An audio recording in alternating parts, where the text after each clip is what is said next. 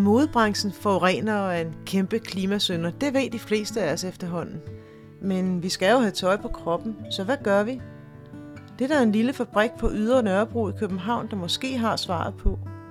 Virksomheden hedder Rodinia Generation, og den er godt i gang med at bevise, at man kan producere tøj i stor skala, uden samtidig at ødelægge kloden. Du lytter til Natur og Miljø nummer 1, 2023.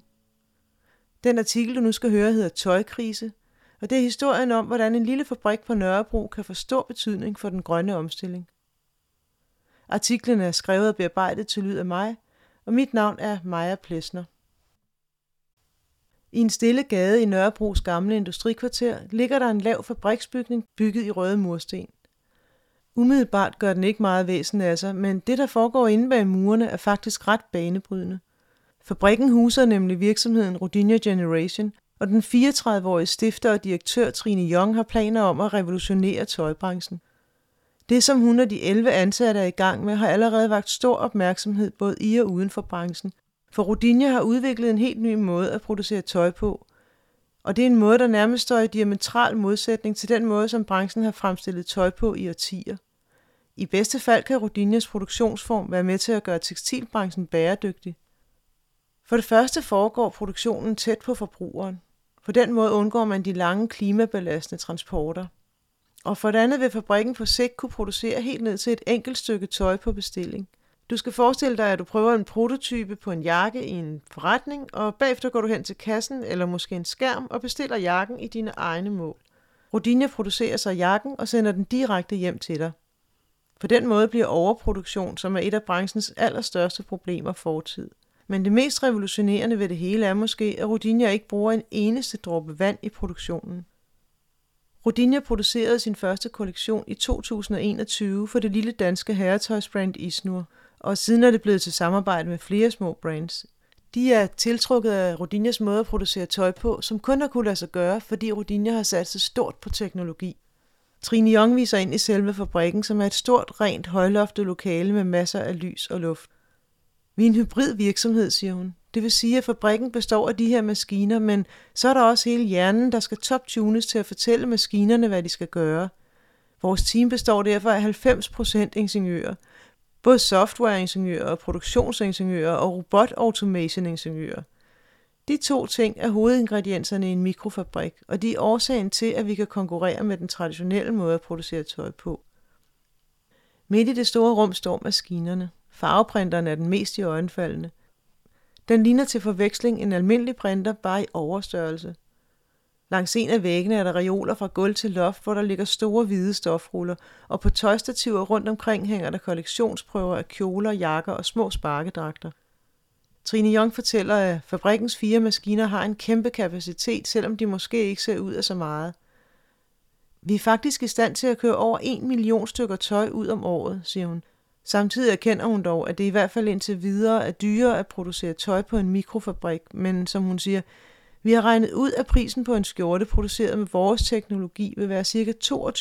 22% højere end en tilsvarende skjorte fra en traditionel fabrik. Men altså, det er et svært regnestykke at lave, som heller ikke giver så meget mening. For man burde jo i virkeligheden også betale for eksempelvis alt det vand, der er brugt til produktionen af en skjorte i for eksempel Kina. Vi har derfor regnet på, hvad det ville koste, hvis man medregnede alle de ressourcer, der bruges, men som ikke er inkluderet i tøjets pris i dag. Altså både vand og transport osv. Og så bliver vores skjorte faktisk 14% billigere. Så holistisk set er det billigere at producere bæredygtigt. En kæmpe frustration. Efter sin uddannelse til beklædningsdesigner, først fra Danmarks Designskole og så London College of Fashion, arbejdede Trine Young for forskellige brands. Men i 2017 sagde hun sit første job op, fordi hun følte en kæmpe frustration over den måde, tekstilbranchen fungerede på, som hun siger. Det var en måde, som jeg ikke synes, vi kan være bekendt i det 21. århundrede, og der herskede en form for berøringsangst, hvis ordene bæredygtig produktion sniger ind i samtalen. Det var frustrerende. Jeg savnede også transparens i produktionen, og det gør jeg faktisk stadig. Der er utrolig mange komponenter i et produkt som tøj, og de stammer fra hele verden. Det betyder, at vi ikke længere har kontrol over, hvad det er, vi propper i tøjet. Der har for eksempel været mange undersøgelser, der har afsløret kemikalier i tøj, også til spædbørn. Og så er der også det med arbejdsforholdene. Trine Young efterlyser en ordentlighed over for mange af de mennesker, der er med til at producere tøjet langt væk fra Danmark. Altså, bare fordi det ikke er en kollega, der sidder ved siden af dig, så er det jo ikke lige meget, om vedkommende får en ordentlig løn og kan betale for mad og husleje, siger hun og tilføjer. Tøj er globalt set en imponerende god forretning i trilliondollarskalaen, men der er ikke noget imponerende i, at størstedelen af de mennesker, der arbejder i produktionsledet, bliver voldsomt underbetalt. Egentlig havde Trine Young aldrig tænkt, at hun skulle være iværksætter. I et halvt års tid forsøgte hun at finde en arbejdsgiver, der ligesom hun havde visioner om at ændre på tingene og skabe en mere transparent og etisk ansvarlig branche. Men måske var hun forud for sin tid. Det lykkedes i hvert fald ikke. Derfor besluttede jeg at prøve at starte helt forfra. Jeg skrev bogstaveligt talt på et blankt stykke papir, hvordan skulle tøjproduktion foregå i dag, hvis det stod til mig? Og svaret er altså det, vi er i gang med i Rodinia, siger hun. Et giftigt system. Men lad os for en kort stund se nærmere på, hvad det er, der gjorde Trine Jong frustreret, og hvorfor hun ønsker at ændre tekstilbranchen. Eller i hvert fald den del, der også kaldes fast fashion, som har skabt et giftigt system af overproduktion og overforbrug. Et system, der har ødelæggende konsekvenser, ikke bare for klimaet, men også for mennesker, miljø og natur. Fast fashion dækker over masseproduceret tøj, der ofte er i ringe kvalitet. Det ligner de dyre mærker og udskiftes konstant. Hvor de fleste modehuse engang producerede to årlige kollektioner, sprøjter branchen i dag nyt tøj ud på markedet, ofte flere gange om måneden.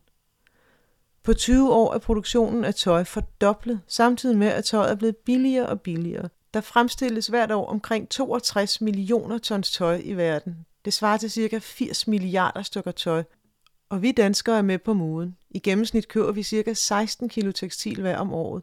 Det er to tredjedele mere end verdensgennemsnittet, og meget mere, end vi har brug for. De fleste har hørt historier om de såkaldte sweatshops, tekstilfabrikker i lavindkomstlande, hvor tøjet bliver fremstillet under tvivlsomme arbejdsforhold. Men tekstilbranchen har også ry for at være en af de mest forurenende i verden. Problemerne er utallige. Farvning af tøjet kræver enorme mængder vand og kemikalier. Mange steder hældes kemikalierne direkte ud i naturen efter endt brug. Og for at skaffe plads til bomuldsmarker fældes der store arealer skov. Kvælstof fra gødskning af markerne siver ud i søer og vandløb og skaber ildsvind. Mange steder er det så alvorligt, at det udsletter alt dyre- og planteliv. Hertil kommer, at to tredjedele af det færdigproducerede tøj bliver kasseret længe inden det er slidt op. Rigtig meget af det endda, uden det nogensinde har været brugt. Store dele af produktionen bliver smidt ud og brændt inden et år. Resten bliver doneret til fattige lande, hvor næsten halvdelen ender på enorme lossepladser, også kaldet tøjkirkegårde. Og så er der selvfølgelig klimapåvirkningen. Tekstilbranchen udleder på verdensplan 1,2 milliarder ton CO2 årligt. Det er 10 procent af verdens samlede udledning, og mere end fly og skibe til sammen. Gør vi ikke noget drastisk, forventer FN endda, at tallet vil stige med op mod 60 procent frem mod 2030. Esben Ligt er grundlægger af tænketanken Tekstilrevolutionen, som indsamler og formidler viden og forskning, der kan bistå tekstilindustrien med at blive bæredygtig.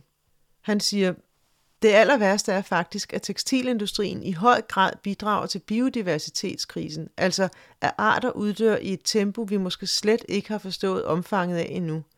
Det er et af de helt store problemer med branchen, og vi taler ikke rigtigt om det. I princippet er det meget vigtigere end CO2-udledningen. Esben Ligt er medforfatter til bogen Vores tøj, verdens ressourcer, der afdækker problemerne i tekstilindustrien og kommer med forslag til løsninger. Han mener, at det kun kan gå for langsomt med at vende udviklingen. Det er virkelig skræmmende, siger han. At man kan berige sig på de naturressourcer, som jo tilhører os alle sammen, og ovenikøbet være med til at smadre planeten samtidig. Selvom det måske er legalt, er det moralsk helt forkasteligt, og det skal vi have stoppet. Det er han ikke alene om at mene. De seneste års øgede fokus på problemerne har fået både lovgivere, dele af industrien og stadig flere forbrugere til at vågne op.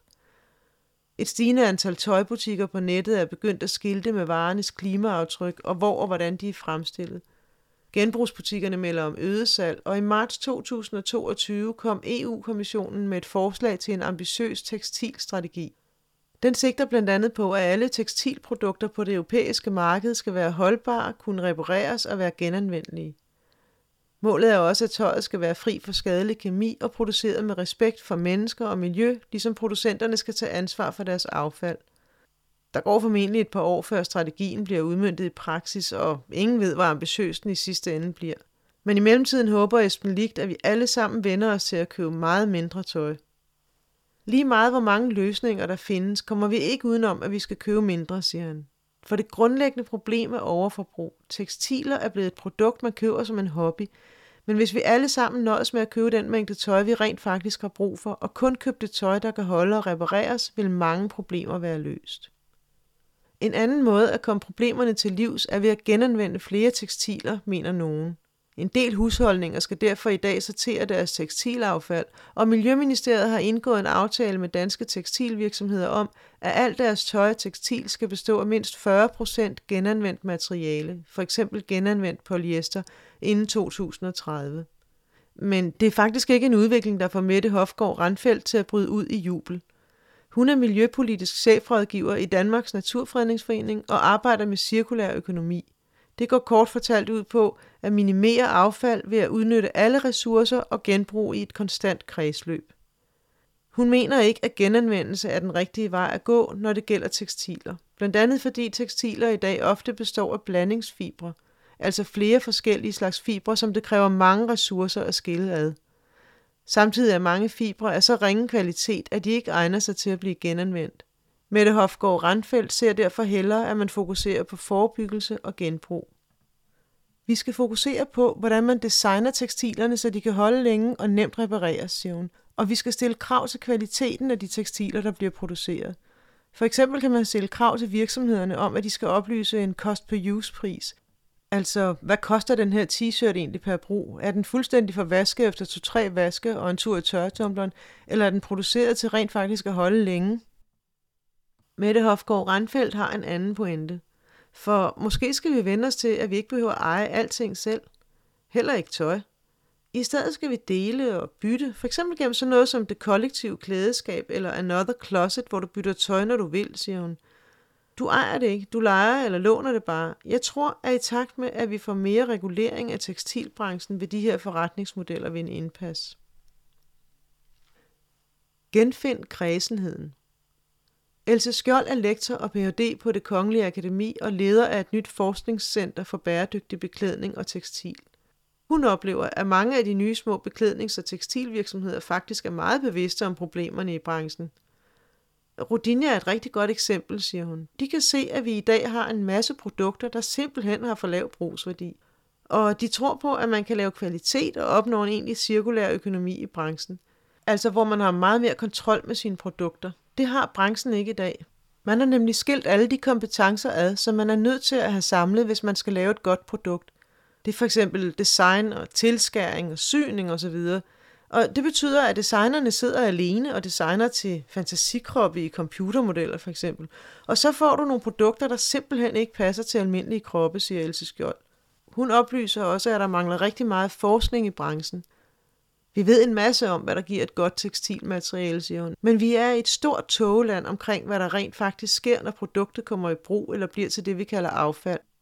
Else Skjold peger på, at der ikke er forskningsmæssigt belæg for at sige, at tekstil er bæredygtigt, selvom nogle producenter hævder det.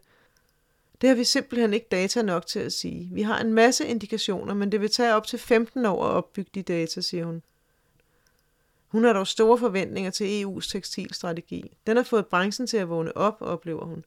Og hun mener i det hele taget, at lovgivning er vejen frem, for som hun siger, nu har vi talt om det her i 15-20 år, og det hjælper ingenting.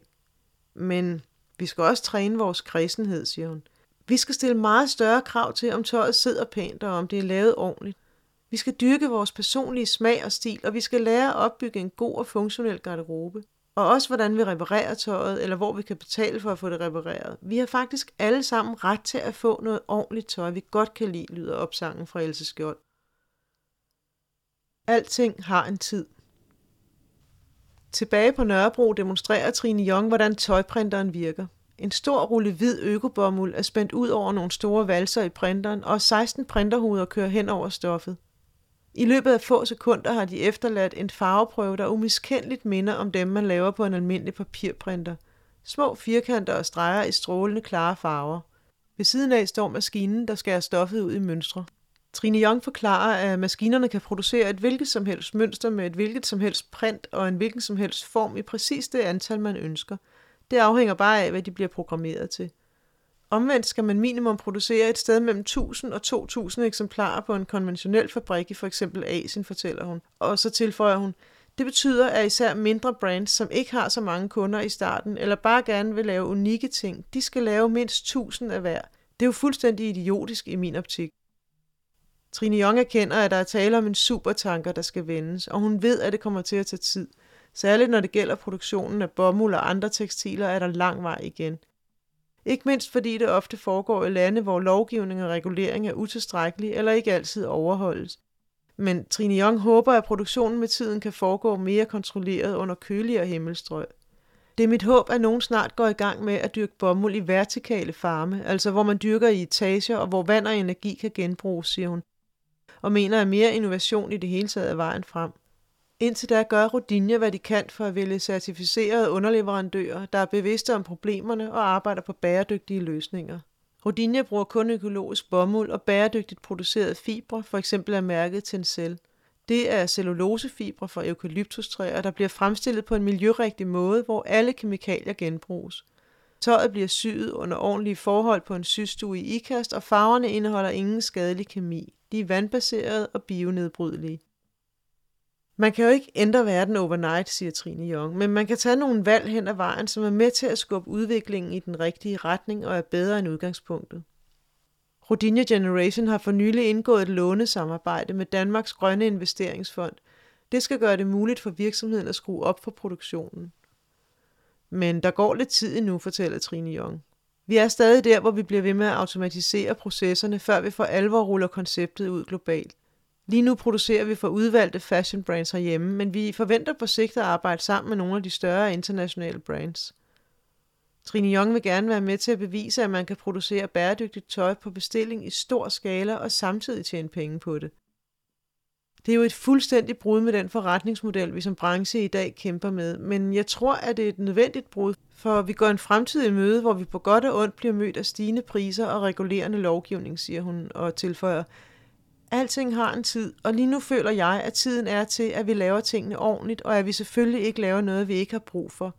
Alt skal jo starte et sted, og der er meget at rydde op i og forandre, men vi viser gerne vejen. Her slutter artiklen Tøjkrise, og øhm, skulle du have fået lyst til også at læse den artikel, eller mange af de andre artikler fra Natur og Miljø, så finder du dem i medlemsbladet på dn.dk eller i vores app Natur og Miljø, som du finder der, hvor du henter dine andre apps. Natur og Miljø udkommer fire gange årligt og bliver sendt til alle medlemmer af Danmarks Naturfredningsforening. Tak fordi du lyttede med.